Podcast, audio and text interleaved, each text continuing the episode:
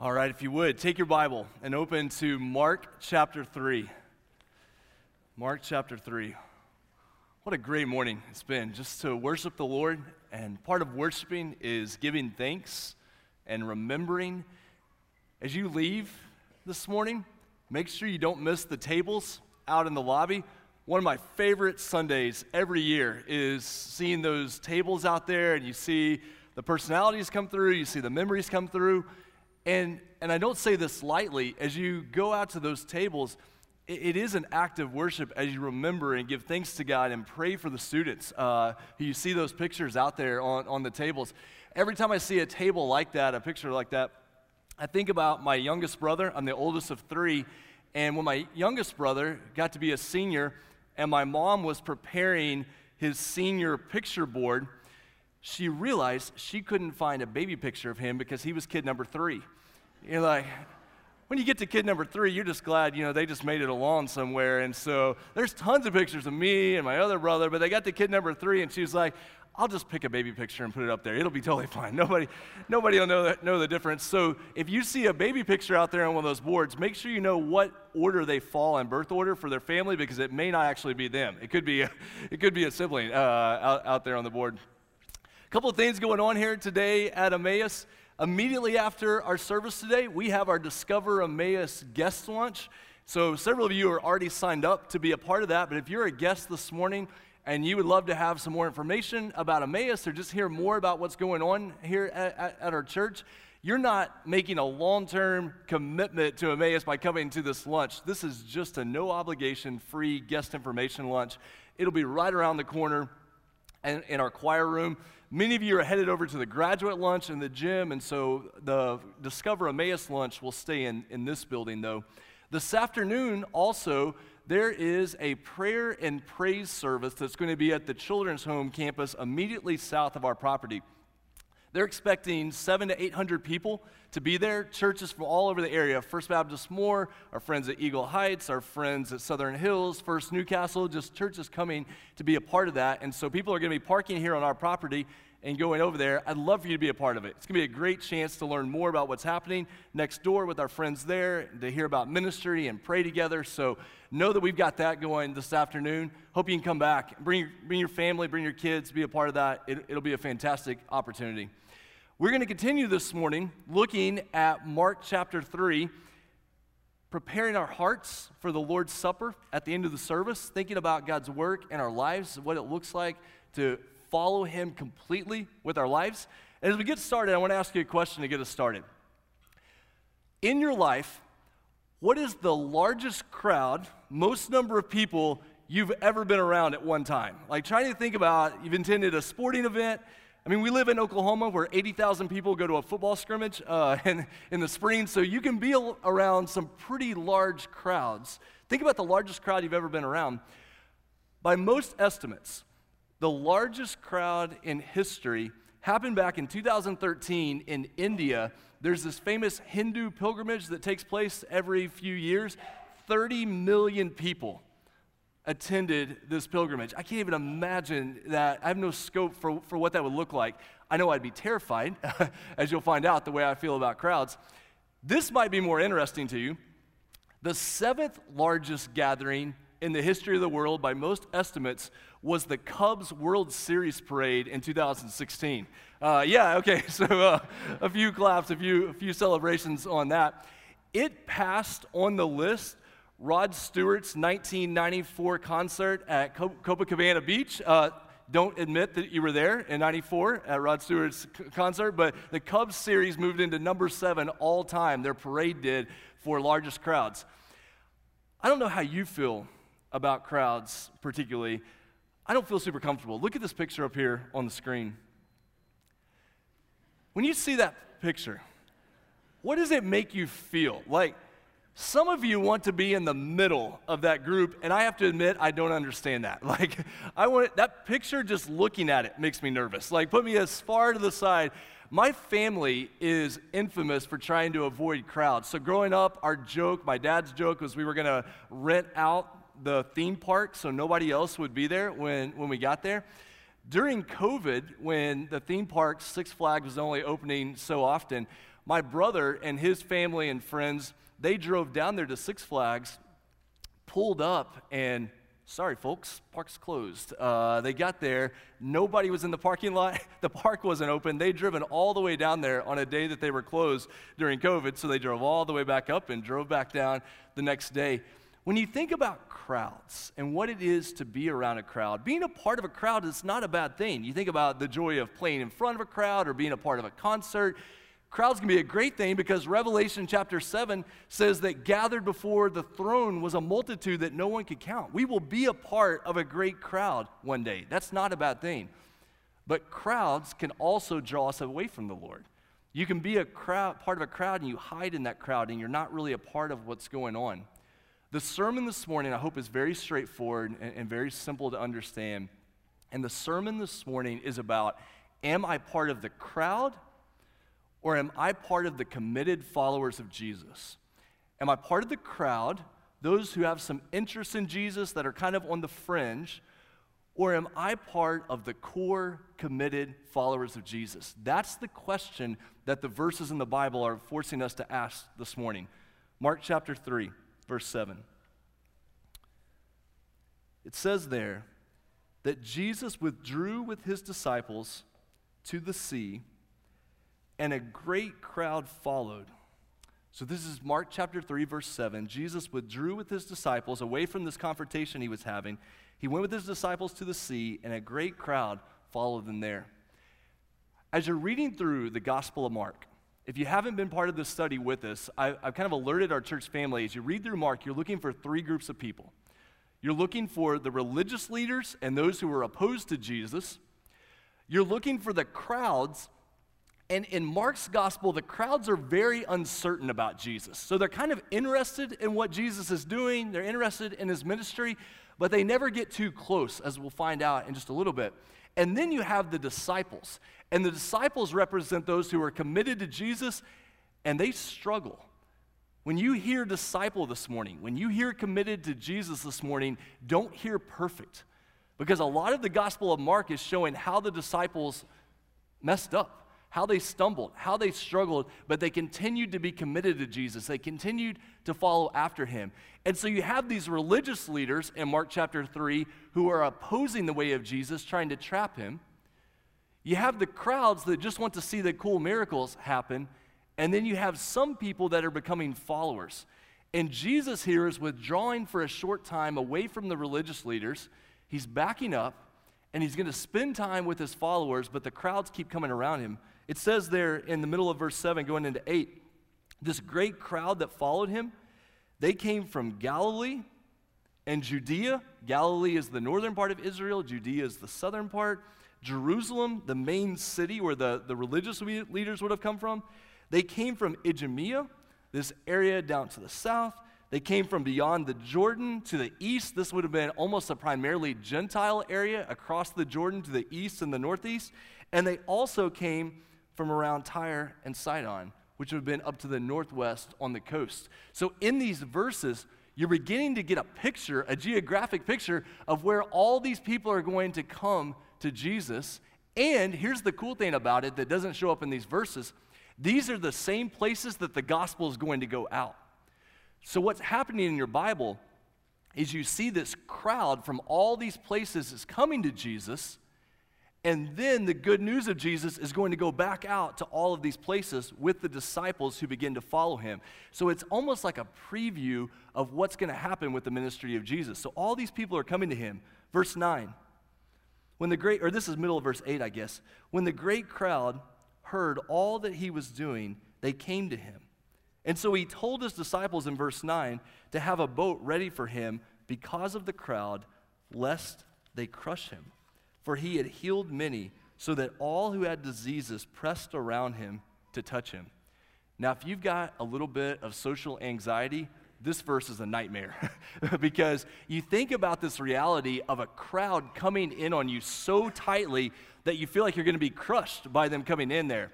And crushed here can have the physical idea of literally being crushed by those who are coming in, but it also has more of just like a a figurative, metaphorical idea, Jesus was feeling overwhelmed by all the people coming around him. knowing that many of these people didn't understand personal space. Uh, you may have some friends or coworkers or family members that are like this, that you're like, uh, hey, just a half step back would make me feel a lot better uh, about this conversation. Like if you just back up just a little bit, just arm length. Uh, as terrible as COVID was, there's something comforting about that little six foot social distancing. like, let's just keep that reality going uh, for, for a while. This idea of having time. All these people are crushing in on Jesus. They're coming in because they want to get in on this ministry that he's doing. They want to be healed. It's, it's good reasons, but they don't fully understand what he's about. They want the healing, they want the food, they want the miracles, but they don't truly understand. Look at the next verse. Verse 11.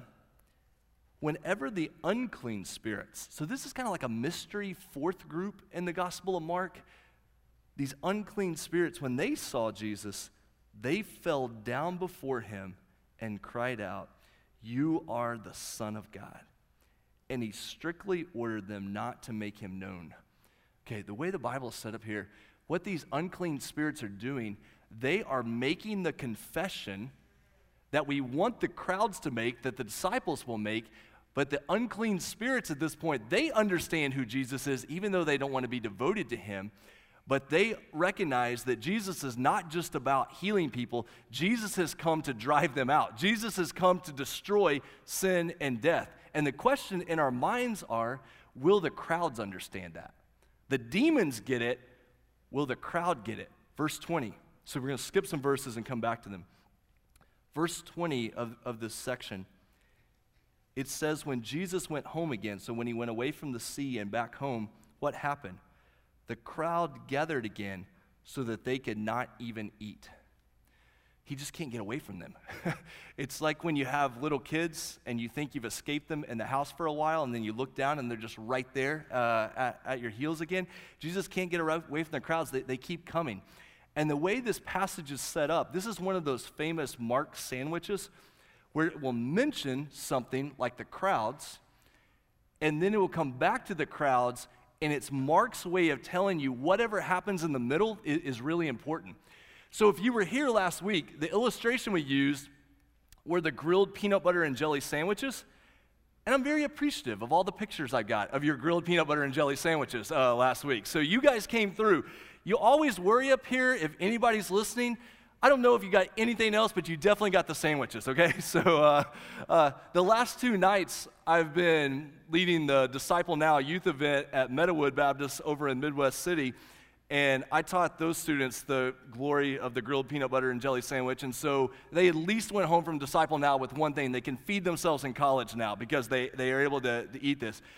The key, though, is that you understand the way this works is it's crowd, disciples, crowd. And what Mark is doing is saying, are you going to be a part of the crowd or are you going to be a part of the disciples? That's the question that's being asked to us here. Now let's talk just for a second about are you part of the crowd? Because I want you to answer no, but, but many of us find ourselves in this situation, find ourselves in this place. What do we learn about the crowds in Mark? Well, they're interested in surface things. They, they don't understand truly who Jesus is and what he's come to do. They, they like the food, they like the cool miracles, they like the lights and loud music, they like the, you know, being a part of the cool crowd, but they don't truly understand what Jesus is all about, what his ministry is going to be about. They just kind of live on the surface. And very quickly, as we go through this slide, you should start to see, oh, yeah, that reality still exists in our world. In fact, living in a place like Oklahoma, I would submit to you, most people in our area, our state, they're not the religious leaders completely opposed to Jesus. Like they'll show up to church, they're, they're going to be respectful, but they're also not the disciples fully committed to Jesus. We live in an area where most people fall into this crowd, literally, into this crowd. Surface things, they're fickle, easily swayed. One day you'll find the crowd going one direction, the next day you'll find the crowd going another direction. They just kind of move around like this group. This group think, the idea that whatever the crowd is thinking, everybody else is going to think. Man, think about the world we live in. our lives are dominated by political news stations where everything has to be driven to one end, or they're dominated by social media that's run by an algorithm designed to tell you what you wanted to see and designed to rile you up. We live in a world that drives everything toward the group based on these political shows and based on the algorithms and social media. And, and the thing about being a part of a group is one day you think you're good with the group, and then the group changes and go another direction. There's so little commitment. And if you do one thing wrong that people don't like, they're going to move on to the next place. So you have people that are focused on the surface, they're dominated by groupthink, and they're very fickle. And then the last thing in Mark, you find the crowds are very passive. They just kind of live out on the fringes. When you were summing up crowds in Mark, they watch and they take. The crowd doesn't participate, doesn't do ministry, isn't involved in what's going on. They mainly just watch and they take. Can I encourage you with everything I have? Don't be a part of a church family where you just sit in a crowd because crowd realities come into the church. I'm just going to be a part of it when it's on the surface and it fits well with me.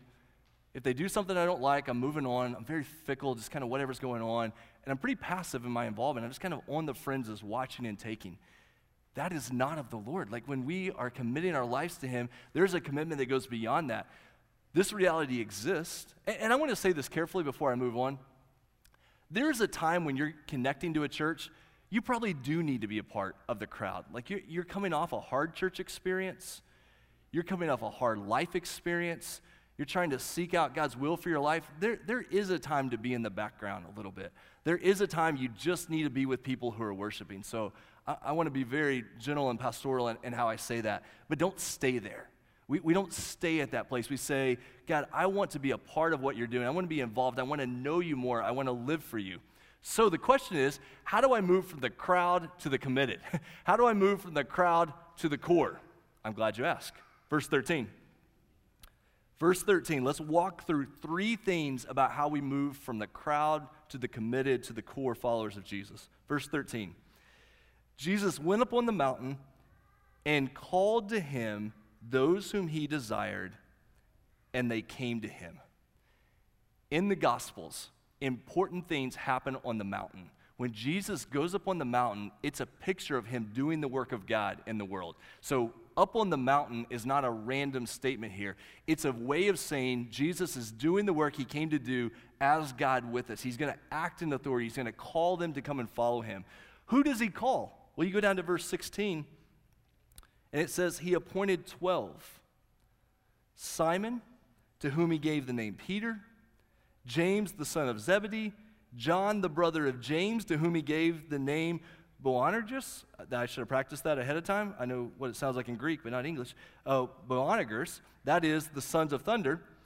Andrew and Philip and Bartholomew and Matthew and Thomas and James the son of Alphaeus and Thaddeus and Simon the Zealot and Judas Iscariot who betrayed him. The first thing we know about moving from crowd to core is that Jesus calls his disciples to follow him that if you are going to be a part of the followers of Jesus, we experience the call of Jesus in our lives. That he calls us to salvation, that he calls us to serve him, and that we respond in faith. The crowds that exist out on the edges, it's almost as if they don't have names. In fact, in Mark, you're never going to learn the names of those who are part of the crowd. They're just a number, they're just a group on the side. But those who follow Jesus, he calls them by name. He knows them. He calls them to come to Him, to trust Him, to be saved, and then to serve Him, and they respond with faith. The thing that will make the difference in your life from being part of the crowd to being part of the committed followers of Jesus is that you experience the call of Jesus in your life. Students, what does this look like for you? Students. Crowd mentality can happen in the youth group for sure. It can happen easily. It, it, happens as well when you're going through this process of is this my parents' faith or, or is this my faith? Have, have I experienced the call of Jesus in my life? That I know what it is for Jesus to call me to trust Him, to repent and turn to Him, to give my life to Him, and then to serve Him, and I respond with faith. When faith When Christianity is this very general thing that's just kind of part of your life out on the fringe, it'll never make an impact. But when you know that Jesus has called you to salvation, that Jesus has called you to himself, it changes everything. You go back to verse 14. Look at, look at verse 14. It says there in verse 14 that he appointed 12, whom he also named apostles, so that they might be with him.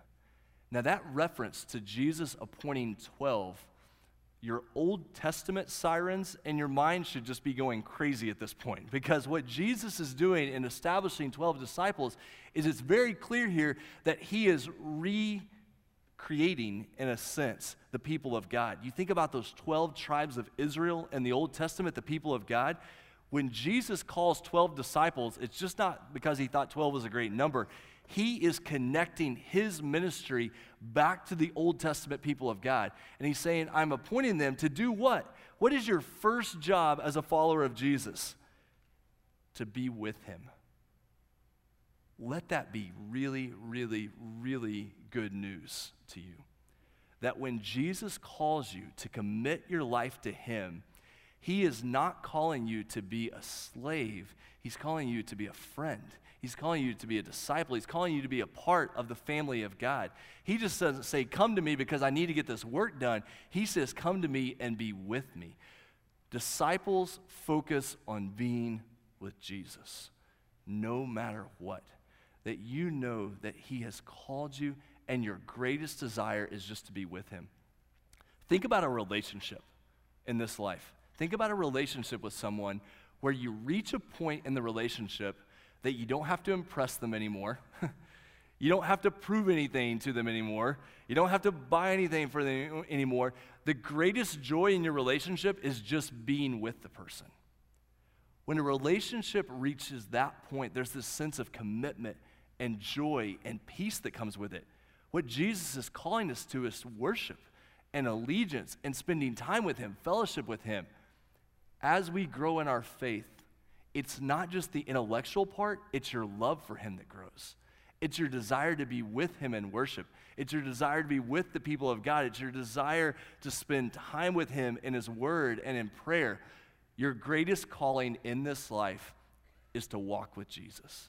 That that's what He's called you to do as those who are followers.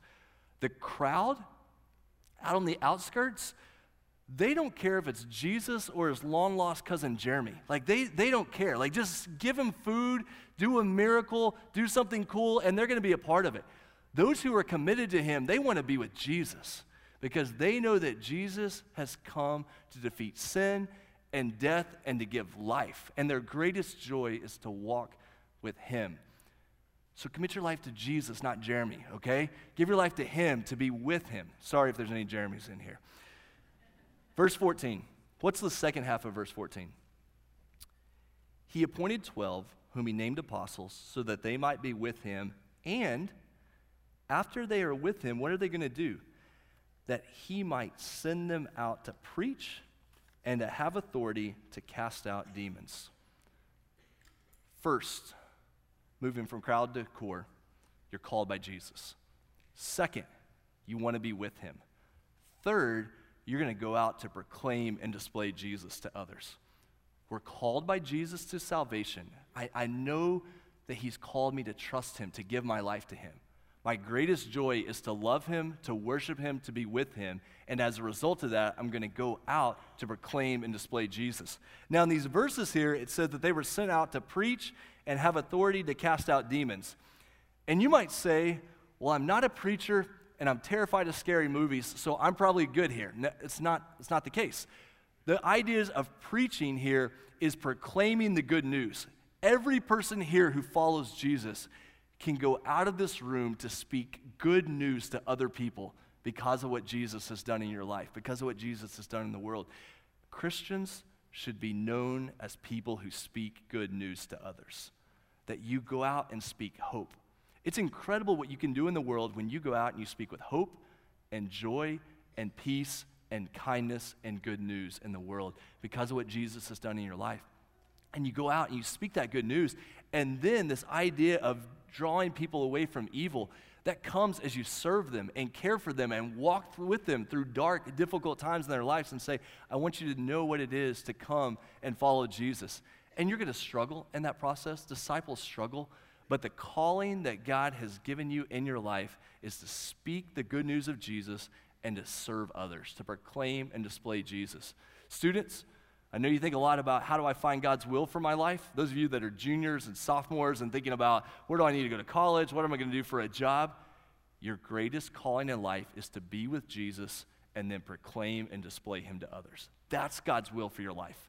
The job, the college, the family, we'll work that out along the way. Be with Jesus and proclaim and display him to others. Let's wrap up with this idea. What makes the difference? How do you go from crowd to court? How do you make that transition? I want to give you three quick things that help, that will guide you on this. And graduating seniors, this is the slide that's for you guys. This is the one I made thinking, what would I say to our graduating seniors today? What makes the difference? Number one, live all of life all for Jesus. We keep using that phrase. It comes from the president of Oklahoma Baptist University. I love the phrase live all of your life all for Jesus. Everything you do is about following Jesus, living for Him. It doesn't matter if it's in your job, your family, your sexuality, your hobbies, all of life, all for Jesus. Everything is committed to Him. I'm not just out on the crowd, I'm committed to following Him in everything that I do. Number two, you need a church, not a crowd or a clique. The thing that will make the difference in following Jesus, being a disciple of Jesus, is to be a part of a church family. People hear the word core and they think of a clique, like a group that's, that's, off to the side, away from everyone else. So you just you go to a college and you go to a church, but you just get caught up in the crowd. You're never a part of what's going on. You need a church. A church will make the difference. A couple of weeks ago, uh, my son Bennett and I, we went down and I was asked to lead the Bible study for the OU baseball team. Uh, which I think I did a good job because we scored 22 runs yesterday against Kansas State. So, uh, hoping they'll ask me back after that. But uh, we, we were down there doing the chapel for the OU baseball team and down in the dugout hanging out with some of the guys. And one of their relief pitchers, a guy named Jared Godman, he's the one that kind of puts together Bible studies and FCA for the, for the baseball team. Incredible guy, came from Las Vegas. And he said when he came from Las Vegas to come to OU and, and play baseball, his dad told him before he left Las Vegas, he said, The most important thing you will do in college is get connected to a church family. So here's a freshman baseball player coming to OU. He gets here and he gets connected to a church family, and that guy is making an impact on the baseball team for Christ, doing an incredible job. You go to college, you get connected to a church. You get married, you get connected to a church. You have kids, you get connected to a church. You move somewhere new, you get connected to a church we get caught in the crowd or we get pulled away by a clique, it's going to just ruin your financial, or not your financial, your, your faith journey, probably your financial journey too, but especially your faith journey. We need a crowd. We need a church. I'm tired. We got to get this going. You need a church, not a crowd or a clique. Stick with me. Number three. Did I tell you that as a disciple of Jesus, you make a lot of mistakes along the way? Have we talked about that? We just keep going. Number three. Put your faith into action. Don't be stopped by fear or failure, which I've got plenty of going on right now, uh, both. Just continue to live for Jesus in everything you do. God, I want to serve you. I want to be used by you to share your love with other people. Put your faith into action. Students, as you guys go out, your faith in Jesus, that you would use it to love and serve people wherever you go. As followers of Jesus, we have been called out of the crowd and we've been called to a table. This is so beautiful. That we've been called out of this crowd, we've been called to a table as disciples, as friends, as the family of God. And so we come to the table because of what Jesus has done for us.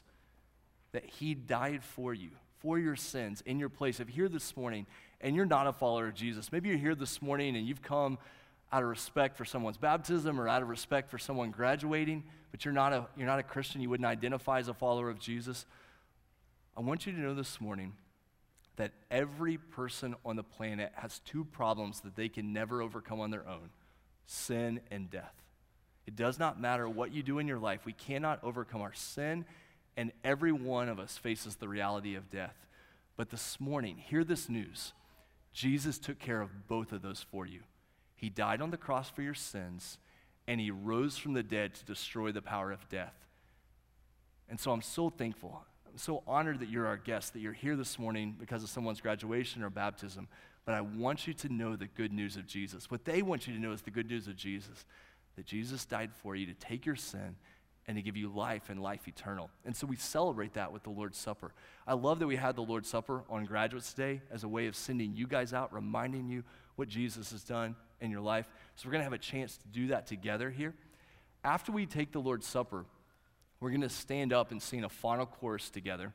And after that chorus, people are going to be dismissed. If you're here this morning and you need someone to pray for you, if you're here this morning and you have questions about faith, as soon as we sing that final song, we'll be right down here at the front. We want to pray for you. We want to help you answer questions. We want to encourage you however we can. Let me pray for you right now, and then we're going to take the Lord's Supper and sing that final song together. Father, thank you so much for your grace. God, you are, you are so kind and patient toward us in ways that we, we don't deserve. God, so often we, we stumble our way through life or we stumble over our words or we just we, we are faced with uncertainties that we're not sure how to handle in life. And God, you are faithful and you are good. And God, I pray for these students this morning. I pray for every person in this room that they would know that they can live all of their life all for Jesus. God, that they would know the gift of a church family and that they would put their faith into action, wanting to be with Jesus and live for Him in everything they do.